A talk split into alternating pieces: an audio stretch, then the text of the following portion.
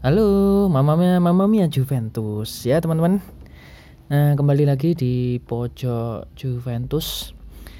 Ini adalah episode ke 7 Kita akan membahas yang sangat panas ya, nanti malam. Jadi dini hari nanti.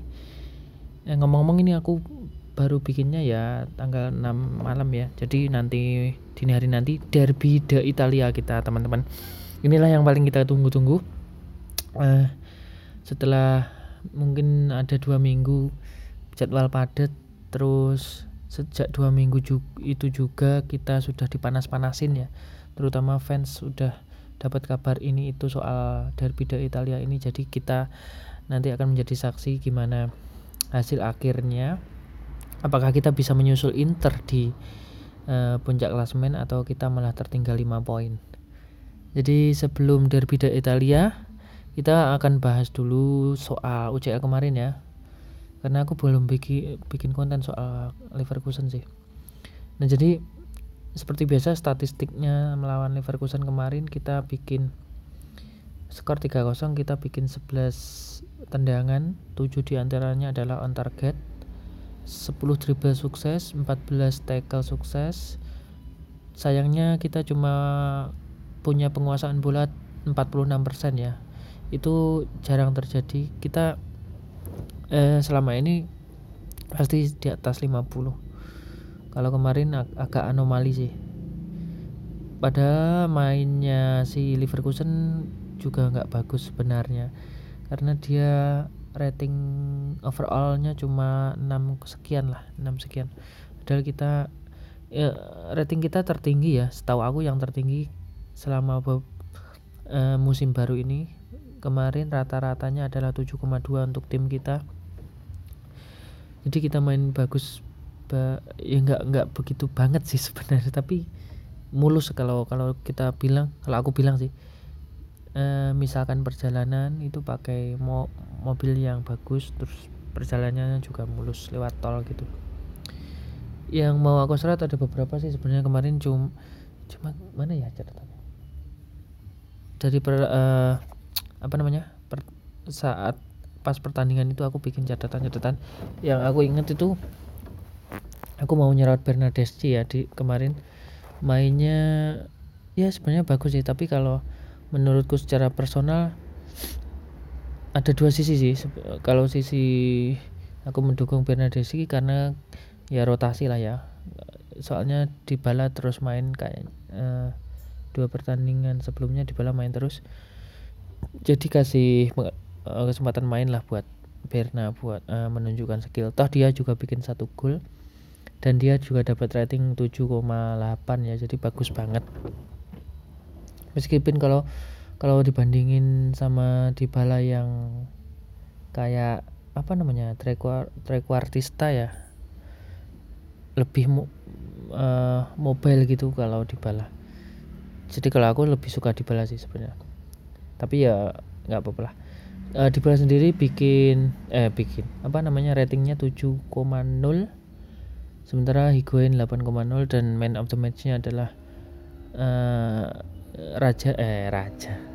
Ya raja lah ya raja kita yang bikin satu gol kemarin ratingnya 8,2 secara keseluruhan rating semua pemain kita bagus sih 7 8 cuma kayaknya siapa ya kemarin? Chesney big eh, 6, berapa tadi? Aku lupa. Oke itu tadi soal Leverkusen. Nah kita kembali ke inti pembicaraan kita soal derby de Italia ya. Jadi ini adalah salah satu pertandingan yang paling banyak dimainkan oleh Juventus sepanjang sejarah ya. Jadi aku punya catatannya Juventus itu uh, lawan Inter sudah bermain ke 189 kali. Jadi nanti malam nih dini hari nanti ya itu adalah pertandingan ke 190 Juve melawan Inter.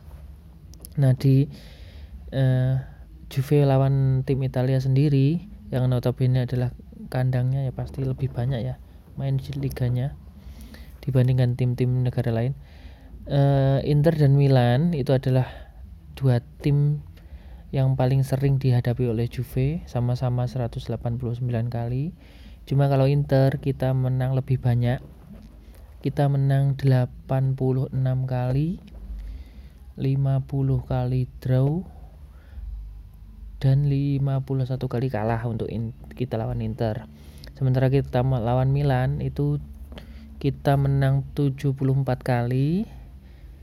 Sementara serinya banget banyak banget 65 dan kita cuma kalah 49 kali lawan Milan. Itu lawan Milan ya. Sementara kita sudah mencetak gol ke Inter 266 sementara kita kebobolan 221 kalau lawan Milan 263 gol kita ciptakan uh, Milan bikin 230 gol nah itu untuk Milan dan Inter uh, tim ketiga yang kita hadapi yang paling banyak adalah Roma 184 kali Fiorentina 171 kali pertandingan dan Lazio 170 kali kita lawan. Nah untuk Inter sendiri ini adalah pertandingan ke 190 nanti. Uh, di seri A sendiri sebentar aku tambahin ini seri A ini adalah nanti adalah pertandingan ke 178 sementara kita away ke kandangnya Inter itu sudah 88 kali sebelum ini. 23 kali menang 29 kali draw dan 36 kali kalah. Kita memang uh, inferior di kandang lawan ya.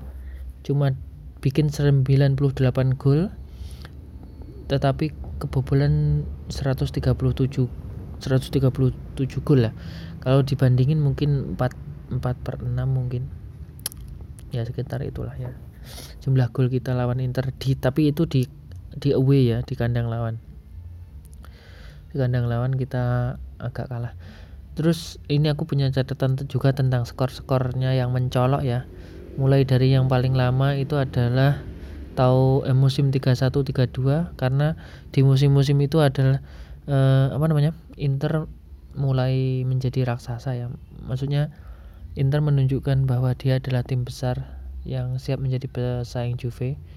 Sebelum itu di eh, tahun-tahun 1920-an itu Juve masih menguasai sih. Nah mulai dari tahun 30 musim 1931 1932 kita menang 6-2 tetapi di akhir 30-an kita pernah kalah 5-0 6-0 bahkan di awal 50-an tetapi kita juga kita berkuasa itu di 60-an karena di musim ke eh musim musim 1960 1961 kita pernah menang 91 men. Kita jadi itu kita pernah menang 91 lawan Inter ya. 91 loh. Banyak itu. Ada itu awal 60-an terus di di di 80-an ya 70 80 itu seimbang.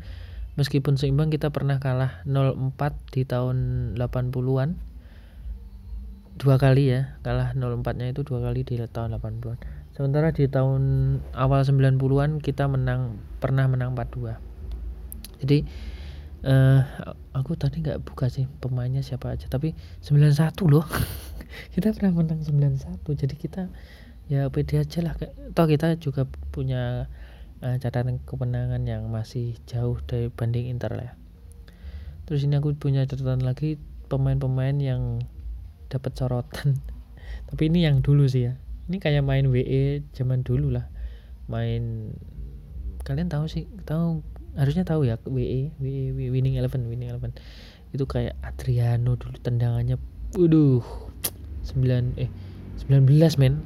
Dulu tuh waktu PS1 tuh kan maksimalnya cuma 20 terus Adriano itu 19 kalau enggak kalau enggak 18 19 ya keras banget. Jadi Adriano ada juga Ferry yang sundulannya mematikan terus aku dulu tuh ingat pas kita balik dari seri A ya. Eh seri B. Itu Inter masih menguasai itu tahun 2010-an sampai dia pas treble itu. Ada Maicon, ada Zanetti, Cambiaso, terus kita pernah uh, apa namanya ya? Punya punya transfer salah satu salah satu apa namanya strategi transfer baik terbaik mungkin karena bisa menggasak Cannavaro di pi ditukar sama Karini kalau nggak salah ya waktu itu. Jadi kiper kita Fabio Carini apa nama sih itu ditukar sama Fabio Cannavaro dari Inter. Tukar tukar tambah lah istilahnya.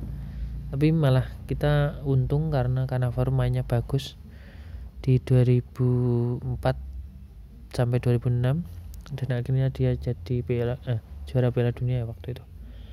Sementara kali ini malah jeblok di Inter. Terus ada Ivan Cordoba juga terus ada siapa ya dulu ya? Alvaro Recoba ya bener sih. Alvaro Recoba. Tua banget ya aku ya? Itu tahun berapa itu? Kalian tahu nggak sih Alvaro Recoba yang dari Uruguay? Uh, terus siapa lagi ya dulu ya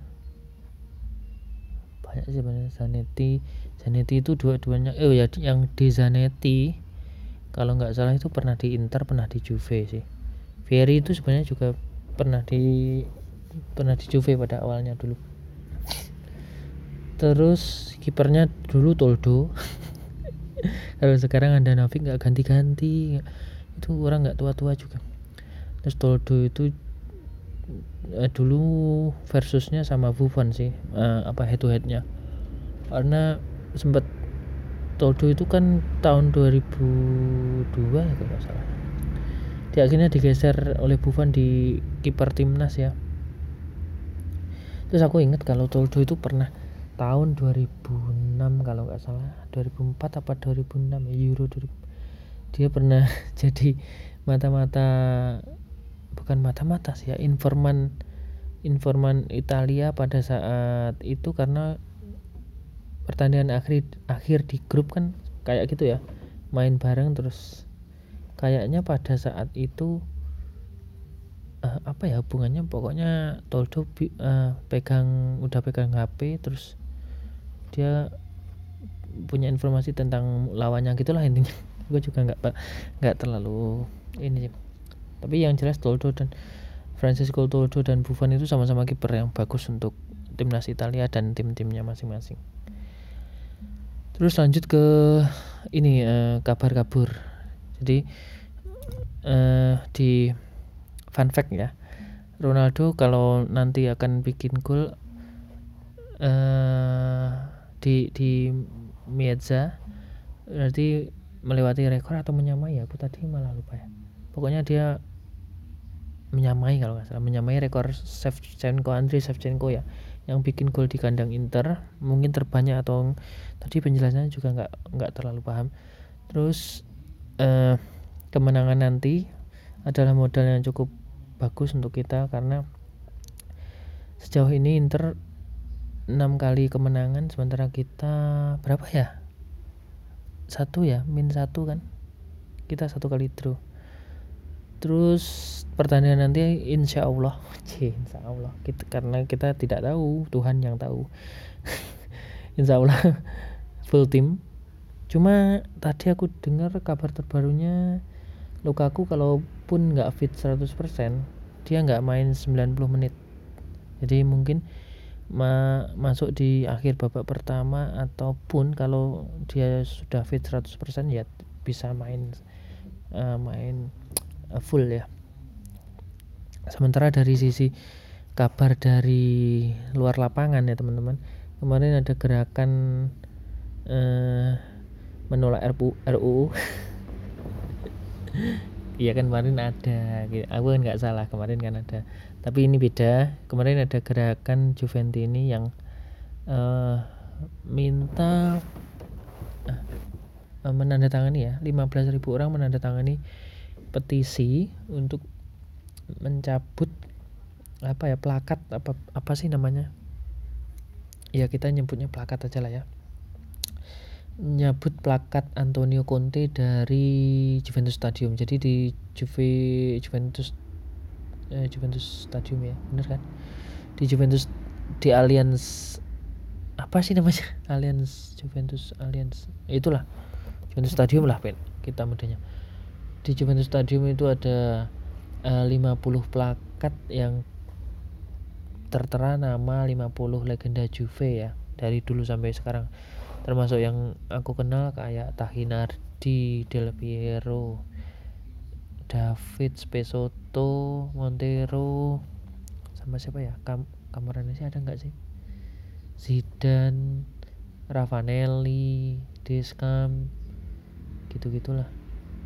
Uh, Omar Sivori yang baru ulang tahun. Kamarnya sih aku lupa sih. Trezeguet kayaknya ada nggak ya?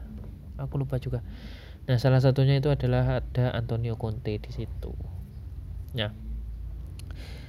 Uh, sejak Conte memutuskan untuk melatih Inter awal musim kemarin bahkan dari Santer sejak akhir musim jadi ada sudah ada gerakan gerakan gerakan permulaan untuk mencabut plakat Conte dari kita dari Juventus Stadium.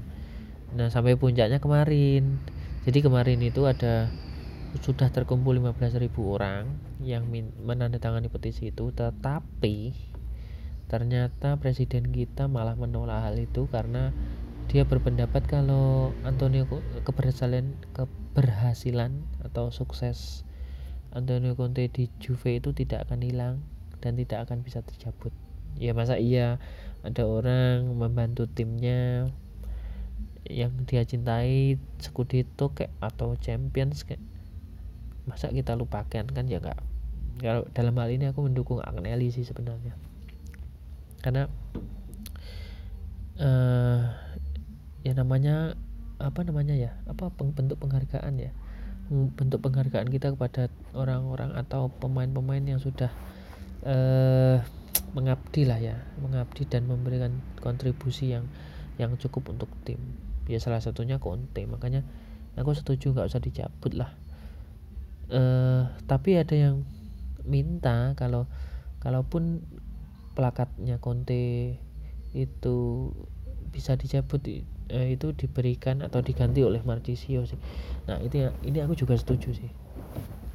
Menurutku Marci, Marcisio uh, ya berhak ya layak untuk mendapatkan satu plakat di Juventus Stadium. Tetapi mungkin karena keterbatasan ruang nggak mungkin dong ditaruh ditaruh di Monas kan nggak mungkin. Ditaruh di GBK juga nggak mungkin. Toh nanti Juve-nya juga nggak datang ke sini karena kita ya kayak gini lah banyak demo dan sebagainya. Uh, ya mungkin nanti ditaruh di di tengah lapangan gitu di tengah lapangan bulat itu ya di bagian senternya Marcisio gitu. Itu lebih canggih. Mungkin kalau masa depan tuh kayak gitu ya. Lapangannya bisa bisa digital gitu. Mungkin ya.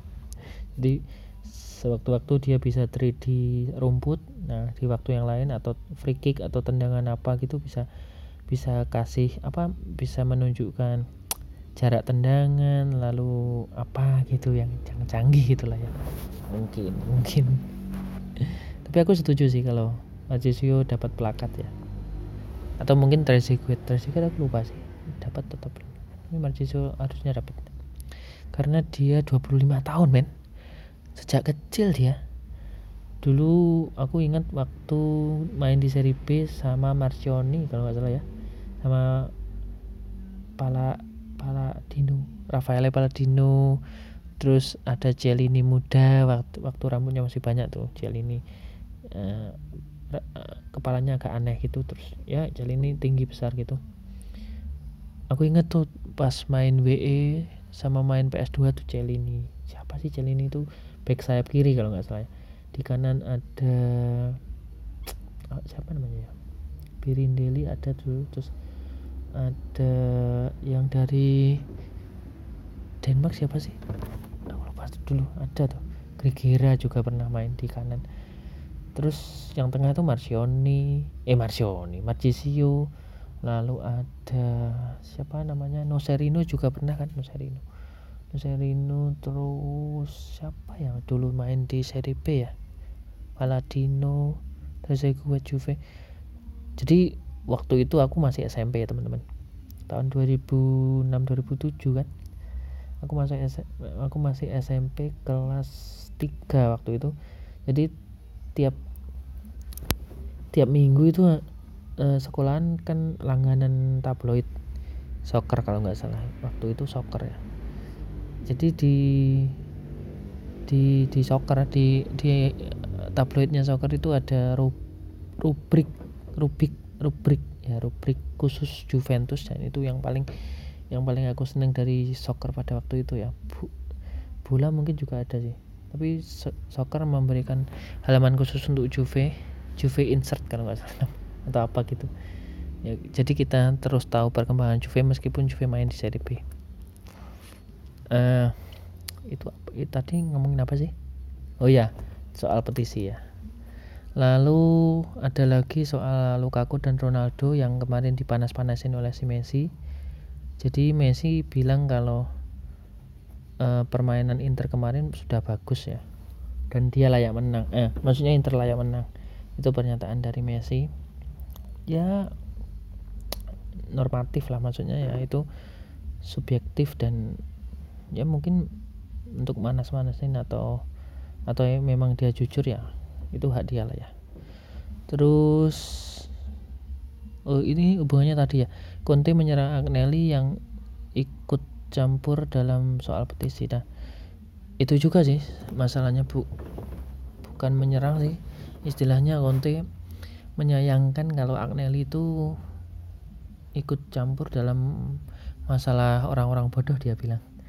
Jadi 15.000 Juventini itu adalah orang-orang yang bodoh menurut Conte. Mungkin ada yang beberapa ratus gitu ada yang dari Indonesia mungkin? Mungkin. Ya mungkin atau atau tapi aku kalau kalau tahu ada petisi itu aku nggak nggak nggak setuju sih. Nah kalau petisi memberikan plakat ke Marcisio tadi baru. Terus ada lagi berita tentang oh ya eh, penonton di Giuseppe Meazza nanti adalah 70 ribu orang. Dan itu ada kemarin memecahkan rekor pendapatan tiket ya. Karena masuk tiketnya mendapatkan pendapatan kotor 6,5 juta euro.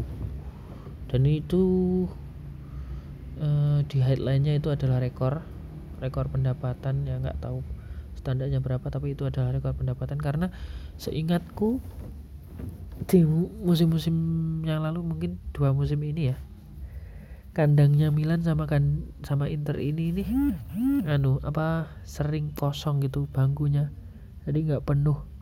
Nah baru Oke kalau penuh kayaknya bisa 80 ribu deh kayaknya. Eh yang ini 76 ribu. Jadi rekor rekor tersendiri kayak katanya gitu sih. Sementara 20% tiketnya itu dibeli oleh, oleh orang luar negeri yang mana nantinya diprediksi pertandingannya akan dilihat oleh delegasi dari 100 negara. Maksudnya dari orang-orang dari 100 negara yang berbeda dan ditonton live di TV kabel seluruh dunia itu oleh atau bisa ditonton di 200 negara lebih teman-teman. Jadi ini adalah pertandingan yang sangat ditunggu-tunggu. Ngomong-ngomong aku ngantuk sih jam berapa sih ini? Eh nanti mainnya jam berapa ya? Aku lihat stream. Eh kalian jangan jangan khawatir jangan jangan apa namanya ya? Ya jangan bingung lah ya. Kalian bisa berlangganan di salah satu uh, apa namanya ya portal nonton streaming ya itu bisa bayar juga. Itu karena demi tim kesayangan kita. Jadi kita tetap bisa nonton live atau kalian bisa beli salah satu provider ya karena ini tidak didukung. Belum mendapat sponsor jadi nggak aku sebut. Tapi kalian aku yakin kalian sudah udah tahu. Di situ kita bisa nonton juga. Nah. Atau kalau nggak nonton nanti aku beri reviewnya. Iya iya iya. Jadi promosi sekalian promosi ya. Oh ya buat teman-teman yang sudah mendengarkan podcast aku sebelumnya ya pojok Juventus ini terima kasih. Aku kemarin cukup kaget lihat uh, jumlah pendengarnya yang bertambah cukup signifikan jadi terima kasih. Please nonton please eh please please dengerin. Uh, aku sebisa mungkin setiap minggu bikin ya. Bikin. Uh, rencana aku mau bikin spesial buat Marcisio ya nanti mungkin. Mumpung momennya masih. Uh, ya pokoknya mohon dukungan kalian untuk podcast ini. Ini adalah podcast khusus untuk membahas tim kesayangan kita dan untuk kalian para Juventino mudah-mudahan bisa menjadi apa namanya ya tempat untuk kita sharing untuk kita memperkuat dukungan kepada Juve. Entah nanti sekudito atau tidak. Karena sudah dari kemarin aku bilang kayak kayaknya aku punya feeling tahun ini kita berhenti di liga tapi mungkin kita bisa ber, lebih fokus ke UCL mungkin? Mungkin ya arah arah direksi kan arah direksi. Maksudnya uh, manajemen kita nggak tahu. Ya kayaknya udah itu dulu karena catatan aku udah habis. Jadi jangan lupa nanti malam uh, nonton habis ini aku langsung edit dikit terus aku langsung posting di Anchor. Kalian bisa dengerin juga di Spotify. Jadi tolong didengarkan eh, ya pokoknya aku sebisa mungkin memberikan informasi yang terbaik untuk kalian. Terima kasih teman-teman sudah mendengarkan. Jadi kita dukung nanti derby di Italia. Mudah-mudahan rame sih. Eh, kalaupun seri ya rame apalagi menang. Eh, salam mamamia Juventus. Yeah. udah malam ngantuk. Ngantuk ngantuk, ngantuk. Tidur tidur